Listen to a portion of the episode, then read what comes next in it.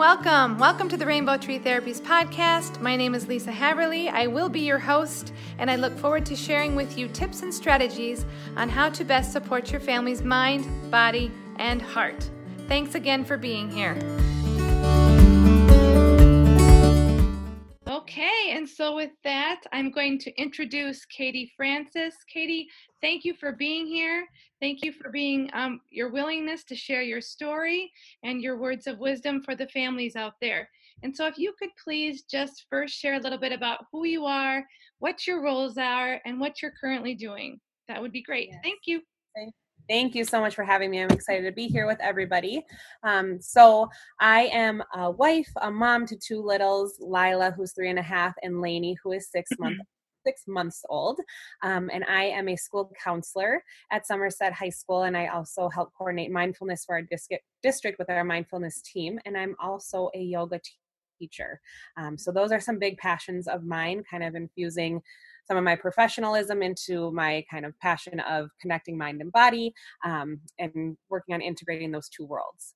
Yes, and we are doing great things in Somerset. I do have to say that I enjoy um, being a part of a district that has kind of embraced this mindfulness or at least is trying to embrace mindfulness as a practice in, in supporting social emotional health so it's been great getting to know katie and, and that's why i've invited her here because she is a leader um, and has a great vision to share and so, with that, so Katie, a part of this podcast is bringing people on to kind of share their personal stories as a way to relate to other people and to families because we all go through storms in our life. Um, and we have to figure out ways to navigate those. And so I've been asking people, my um, visitors here on my podcast, to share a personal story, if you would, of a time when you experienced and encountered a storm and how you navigated that. Yes. Yes, I I love to hear other people's stories and love to share share stories of things that we've gone through as well. Um, kind of the biggest storm that we've navigated thus far uh, was about five years ago. My husband and I were pregnant with our first baby, um, Finley, and some complications came up, and we um, had to be induced at around 28 weeks. And in that process we lost our baby finley. Um, so he is you know near and dear to our hearts and we think about him daily. Um, but along that journey of all the emotions and the pain we went through. Um, we learned a lot about ourselves, about each other.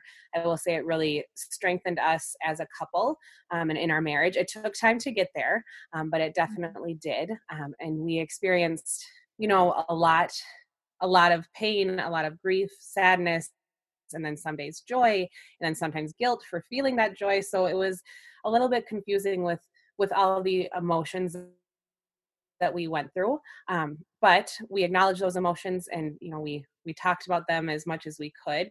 Um, i was a big you know processor and talking through things and my husband a little bit different in terms of how he was handling things so we we kind of met each other where we needed to and, and found that support from each other along the way. Yeah and i could see where you having that shared experience with your husband trying to navigate how and acknowledging how everybody would experience grief in their own way, but yet needing to be there for each other and, and knowing that this was something that happened to the both of you um, and such sadness and such grief. So I mm-hmm. am sure there is other families who have experienced something similar either a miscarriage or the death of a child. Um, and so, what I'm hearing you saying is to acknowledge just and allow the feelings to come, to recognize that we don't all um, grieve the same way. And is there anything else now in looking back um, that you would suggest to families who might be kind of in the midst of this intense grief and trying to grapple with something like this, um, like losing a child? Yeah, I think trying to find a way to even verbalize the feelings that you're having.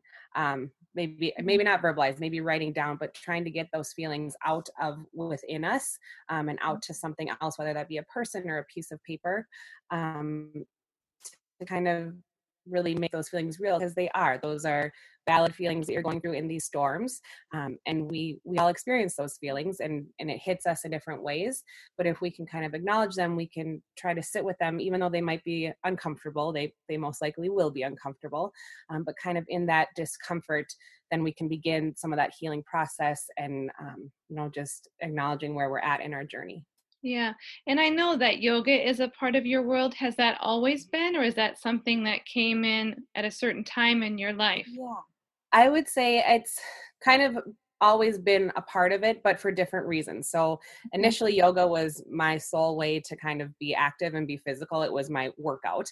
Um, I think at that time I didn't acknowledge or realize the the impact it was having on you know kind of my emotions um, but then going through this experience with finley um, i definitely tapped into yoga quite a bit more um, and it, it really allowed me to connect that mind and body piece um, sure. and find some ways to just be with those feelings and still move through them. So you're mm. physically moving but you're still sitting with some of these feelings that are going on but it's it's like they're just kind of working their way through your body. Yeah. I can see where yoga would be a very powerful modality.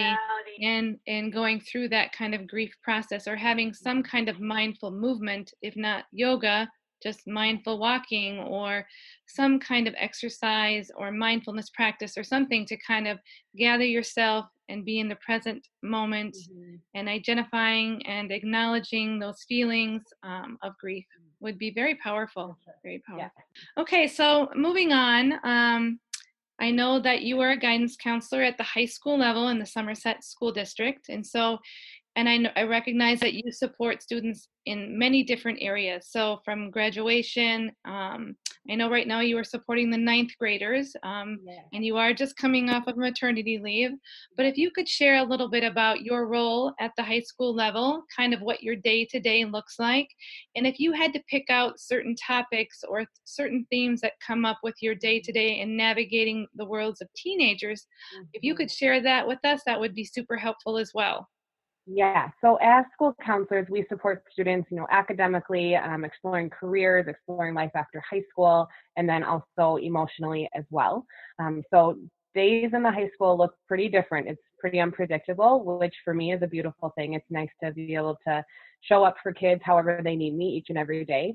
Um, and you know, oftentimes we'll have students scheduled to come and meet with us, but there are a lot of times that students will just drop in because something happened at home last night or something happened between friends or they're anxious about an upcoming exam or a situation in a class, whatever it might be.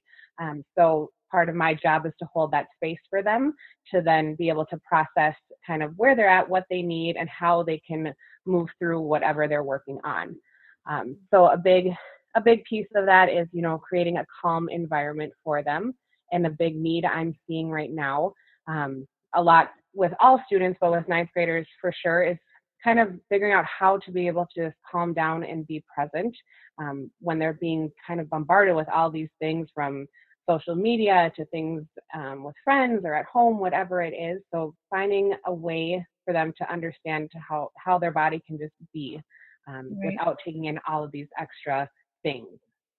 And I do recognize that. I think our teenagers are more bombarded than ever mm-hmm. before. And I think technology definitely plays a part in that.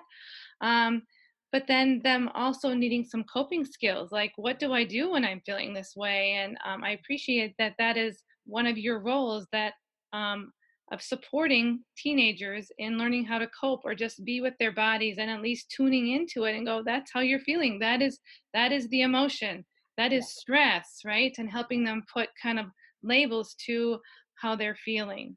Mm-hmm. yeah, yeah, absolutely. So labeling yeah. those things and then working with them right? Like you're saying those coping skills are right. big things that we're working on day in day out with kids. Yeah. And so another thing i i'm trying to bridge like um how to care for the whole family unit and i know that you work at the high school with teenagers or with students but if you could suggest to families kind of how to navigate that world of, of supporting teenagers, I have two teenage boys myself, and there are moments where I'm like, okay, what roller coaster am I on here? Because the emotions are so up and down and you just never know what you know what you're going to get which which side of them are you going to get on any certain day Um, so, if you had any tips on how to navigate that roller coaster or how to communicate with your teen, what would those tips be?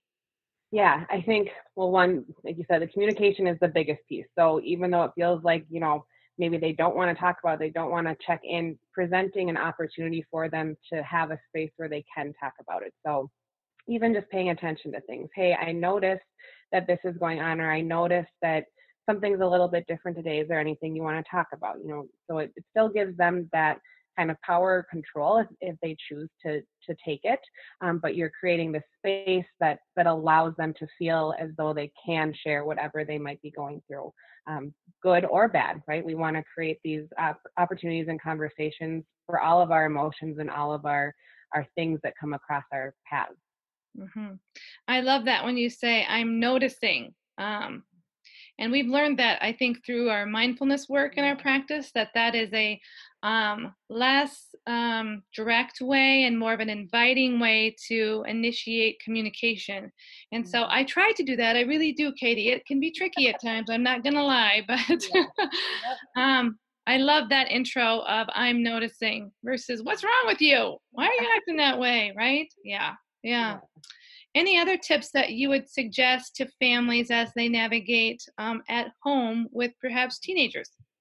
Yeah, I think some things we we kind of forget about or it's easy to just oh yeah we have all these things going on um, bringing things back to kind of what we're grateful for and creating that positive environment from the get-go um, each and every day or maybe at the closing at night so you go to bed um, with that grateful heart or whatever works for your family um, but starting things you know small. Maybe it's okay, we're going to share one thing that we're grateful for before we leave the house this morning. Or as we get back into the house after school or work, we're going to share one thing that went well. Um, something with my family, we do highs and lows around the dinner table. So we we make sure that we have dinner together every night and create that community, um, which then helps create that space um, and a place for us to hold those emotions and those those opportunities to support each other when emotions come up. Um, and then we go around and we share our highs and lows. And often our three and a half year old reminds us, oh my gosh, we haven't done our highs and lows yet. And then we always start and, and she gets to pick who gets to start first. And often it's not herself, which is a really cool thing to see too. So it's just a way to create conversation. Um, but the gratitude piece can lead to, you know, a lot of really positive impacts um, as you continue to do it and just brings us back to those those good feelings that we all need to experience too. Yeah. And I like that. So one habit or new routine that they that families could implement then is to have a gratitude practice or mm-hmm. have a time of sharing highs and lows from the day to give the opportunity to support and to share um, if they're willing to share. So then it's kind of this shared experience and a shared community of support. I love that. I really love that. Um, Anything else that you would like to share with our listeners today as far as any professional wisdom, any personal thoughts that have helped you along your life journey thus far um, that you think could be supportive?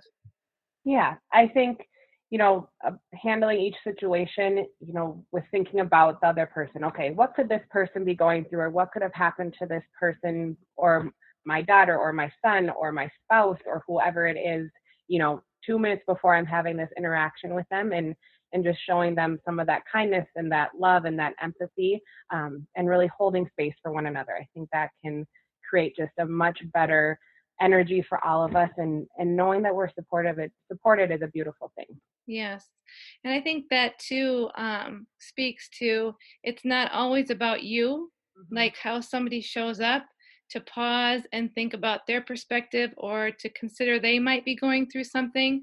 And it's really about what they're going through and less about you. I yeah. think that's important too. Mm-hmm. mm-hmm. Um, would you happen to have a quote that you would like to share with us today that can kind of lead us um, out of this conversation and interview um, that will inspire us and to keep on keeping on? Yes, I do. This one is near and dear to my heart, helps me slow down, and just a good reminder for me. And I hope it um, speaks to some of you as well. And it is from Ian Thomas. And every day the world will drag you by the hand, yelling, This is important, and this is important, and this is important. You need to worry about this, and this, and this. And each day it's up to you to yank your hand back, put it on your heart, and say, No, this is what's important. I love that. This is what is important. And you get to decide that. You get to decide what is important to you. Yeah. I love it. Thank you so much, Katie, for being here. I appreciate your time and your wisdom and sharing your personal story. I know it will resonate and be relatable to many others and hopefully offer some healing. So, thank you again for being here. Thank you so much for joining me on this episode of Supporting the Mind, Body, and Hearts of Families. I do hope you know that you are not alone. We are all navigating the storms of life. If you need additional support or resources, please make sure you are a member of our private Facebook group, Rainbow Tree, Supporting the Mind, Body, and Hearts of Families, or please reach out to Lisa Haverly at rainbowtreeinfo at gmail.com. Thank you, and I hope to see you down the road.